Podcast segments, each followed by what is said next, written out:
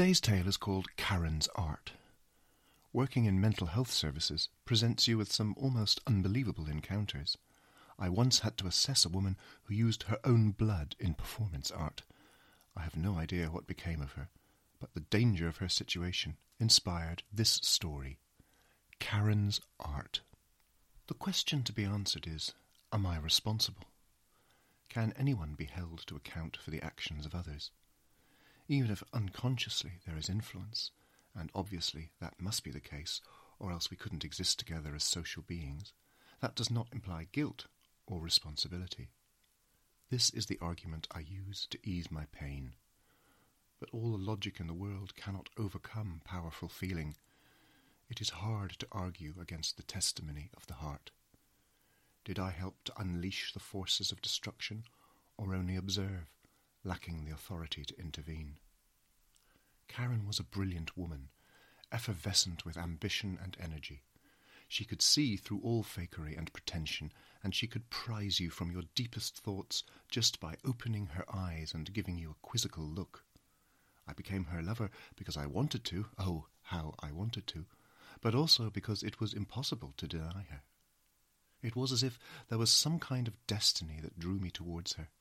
She knew I was necessary, and in this way I became her enabler and her accomplice, though of course I was not a creator, I was not the originator of her extraordinary endeavours. They were, as everyone appreciated, all her own work.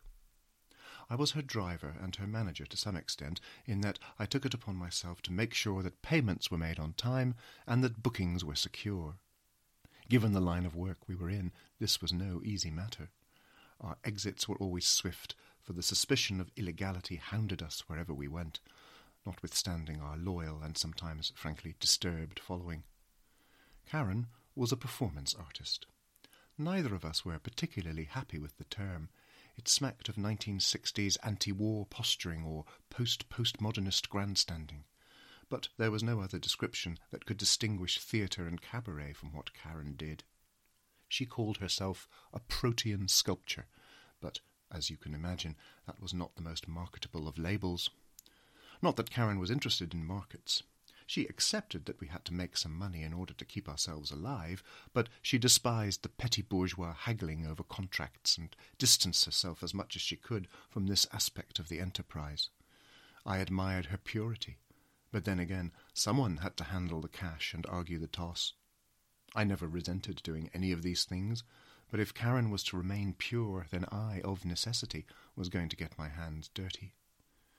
Karen did not take off her clothes on stage, but in order for her audience to appreciate the physical truth of performance, as she liked to call it, she appeared in her underwear. We had a long discussion about underwear and whether or not there should be an erotic charge, as I liked to call it, in her act. She accused me of crass, misogynistic voyeurism, and used only Marks and Spencer bra and knickers in either white or black. No compromise. Karen let blood on stage. That's the simplest way of putting it. She leapt and glided, and she cut herself with a knife. Her body was completely covered in scars. She used a straight razor, the kind of thing you'd find in a 1930s barber shop.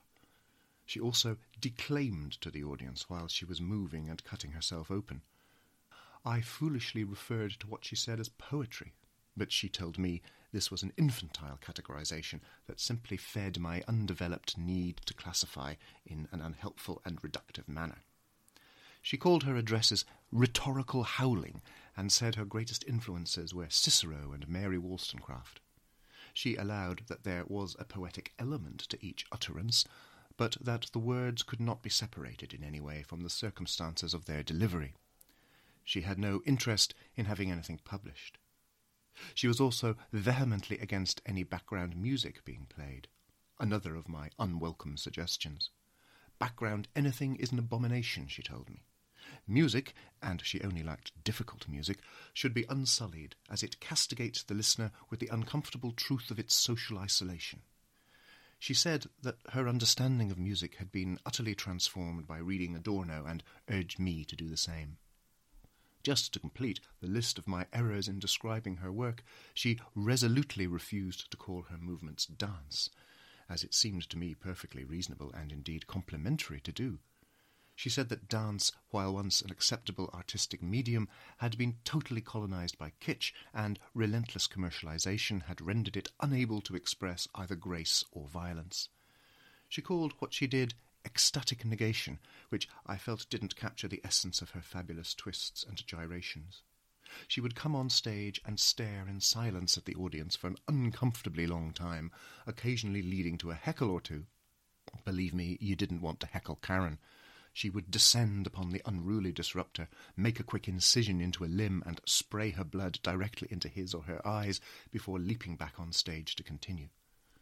She spoke, and her voice was clear and loud and terrifying, and she began to cut, and it was like an exquisite calligraphy that she etched out in blood upon her skin.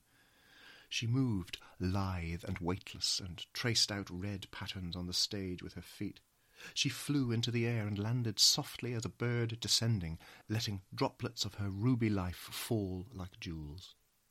She withdrew into a human cocoon and lay still while murmurs passed through the audience that she was unconscious or worse. But then, always startling, always unexpected, she would rise up in fury and scream. Her extraordinary cry seemed to emanate from the very earth as red mist settled on all those present. It was quite a show. As time went on, it became more of a challenge to secure decent venues for Karen to perform in. Reputation is a blessing and a curse, as more and more people wanted to see the show, so there were attempts to have it banned. We were interviewed by the police several times. Luckily, Karen resorted to her art discourse vocabulary, and when she answered yes or no questions with phrases such as, I cannot answer you without a full exegesis of the dialectic of disquiet, it usually sent them on their way, muttering about not doing it again. There were serious intellectuals in our following who Karen respected and with whom she would enter into lengthy correspondence about the body as art, but there were also some idiots who thought they were vampires and who came to suck as much blood as they could. After the shows, Karen was exhausted, as anyone would be, but also weak from the blood loss. Initially, we dealt with this by letting her rest and feeding her as much iron and liquid as possible. We also set a 10 day minimum break between performances to ensure she recovered properly. However, after one exceptionally vigorous performance, it became clear that natural recovery was not going to be enough on its own. I took Karen to A&E at the nearest hospital and explained that she was a self-harmer with a personality disorder so that they would admit her and give her a blood transfusion. Karen had devised this tactic for emergencies, having foreseen that something like this might happen. She knew that the hospital would be duty bound to treat her for the results of self harm, but would not detain her because she claimed to have a personality disorder, and transfer to a psychiatric ward was usually counter-indicated for people with personality disorders. Karen lived for her art. She was her art. There was no separation between the two. Her mind, body, and performance were, in her words, inextricably synthesized as a radical and permanent revolution of artistic aggression against the supine reaction of neoliberal complacency. I couldn't help but agree. Unfortunately, she found the transfusion process intoxicatingly stimulating. She claimed that it gave her greater insight than she had ever had before and was in itself a part of her performance. She began to reject the established prescription of rest and nourishment following a stage appearance and insisted that she be taken to hospital for a transfusion. It was also at this time that she began to talk to me about what she called the ultimate performance. Following a visit to A&E, where she was refused a transfusion because her blood count wasn't seriously compromised, she became determined that she would always get what she wanted on future visits. This resulted in her cutting more deeply and losing more blood. Unfortunately, that wasn't the limit of her resolution, she began to take warfarin, which she obtained easily on the internet. Warfarin is an anticoagulant that thins the blood. This enabled her to project her blood further into the audience during performances, but also to ensure that her blood count was sufficiently low enough to receive the desired transfusion. Aware that repeated presentations at the same A&E department would lead to refusal, psychiatric detention, arrest, or possibly all three, we never performed twice in a row at the same city or town. But even our careful scheduling didn't stop Karen from eventually being admitted onto a mental health ward against her will. The staff subjected her to what most may think of as perfectly reasonable warnings. What she was doing was extremely dangerous and was putting her life at risk. She was also lucky not to have picked up some opportunistic infections, as her immune system was struggling with the lack of blood, and the fact that she was always nursing open wounds was an invitation to septicemia. But Karen was contemptuous of the medical advice she was given. She tried to engage the psychiatrist in a debate about the creative tension between risk and art. She tried declaiming some of her rhetorical howling. She ended up in seclusion, heavily medicated, and unable to think clearly. I was furious. I demanded her release, in writing as the legislation permits, but it was blocked on the grounds that she would act in a manner that was dangerous to herself upon release. But when your entire life is a danger to yourself, when your raison d'etre is total danger, then this is a pretty absolute interference. Are you going to keep her detained forever? I inquired. What about pearl divers, free climbers, and base jumpers? Are you going to lock them up as well? I had a right to apply to something called a mental health tribunal, that is, an independent panel which would review her detention, and I eagerly exercised my right as her nearest relative within the meaning of the law. In the end, she was released before the tribunal took place. They'd simply had enough of her. The psychiatrist had lost interest or had surrendered to Karen's persuasive logic, her relentless hectoring, as I sometimes put it. Having to face a tribunal must have made him less convinced about the strength of his argument. Not that we weren't both chastened by the experience. It was enough for me to seek and receive assurance from Karen that she would give up both warfarin and transfusions. She admitted that she had become addicted and that neither were necessary for her art, which could still make an impact, albeit in a slightly less watered down way. I loved Karen. I'd never loved anyone so much before, and I'm sure I never will again. She had such a persuasive, prickly, dark yet magnificent personality. There was nothing disordered about it, quite the opposite, in fact. She had meticulously analysed and strategized every aspect of her life, and every aspect of mine as well, I suppose but she had such a generous energy. Her mind crackled like a forest fire. She was unstoppable, a blazing fury in the firmament of my universe. She made me feel like a shooting star, reaching for the furnace of her beautiful soul. So I would and did do anything for her. I could be persuaded that day was night and night was day, that right was wrong and wrong was just another minor hurdle on the path to artistic fulfillment. The month after she was discharged from hospital was the happiest period of my life.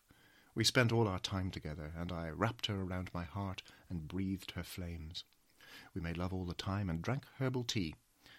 I fed her a diet of superfoods and Kentucky Fried Chicken just to keep her strength up and put some meat on her steely bones. Then, when she was ready, we booked another performance. She had been furiously making notes and declaiming her glorious howlings to me, and, even though I found them impossible to understand, I was intoxicated. I hired some very expensive video equipment to film the show as a response to the huge online demand for footage. It was her best performance, but also her last. She leapt and yelled and contorted and transfixed the audience so that she had them in worshipful amazement at her every gesture. But at that crucial moment, instead of sweeping imperiously off stage, she took her razor and sliced her carotid artery lengthwise, releasing a spume of scarlet like a solar flare cascading onto all of us, and then, of course, she collapsed, dead. Could and should I have stopped her? I was complicit, yet I was also powerless to stop such a supernova of artistic perfection. Oh, yes, it was art, all right. Radical, disturbing, provocative art. She was never going to live outside or beyond the danger of her craft. Morally, you might argue that I should have done my utmost to shift her attention onto a less fatal path, a style of performance that was not life threatening. Well, morally, perhaps you're right, but aesthetically, you can all go to hell. She died for her art. All that is left to me is the video of her final performance. It remained on YouTube for two weeks for the delectation of her devotees before it was inevitably removed by the censors. But I can watch her over and over again, replaying that last moment. Am I responsible? Yes. Please, please let me be responsible. Thank you for listening, and if you enjoyed the podcast, please share.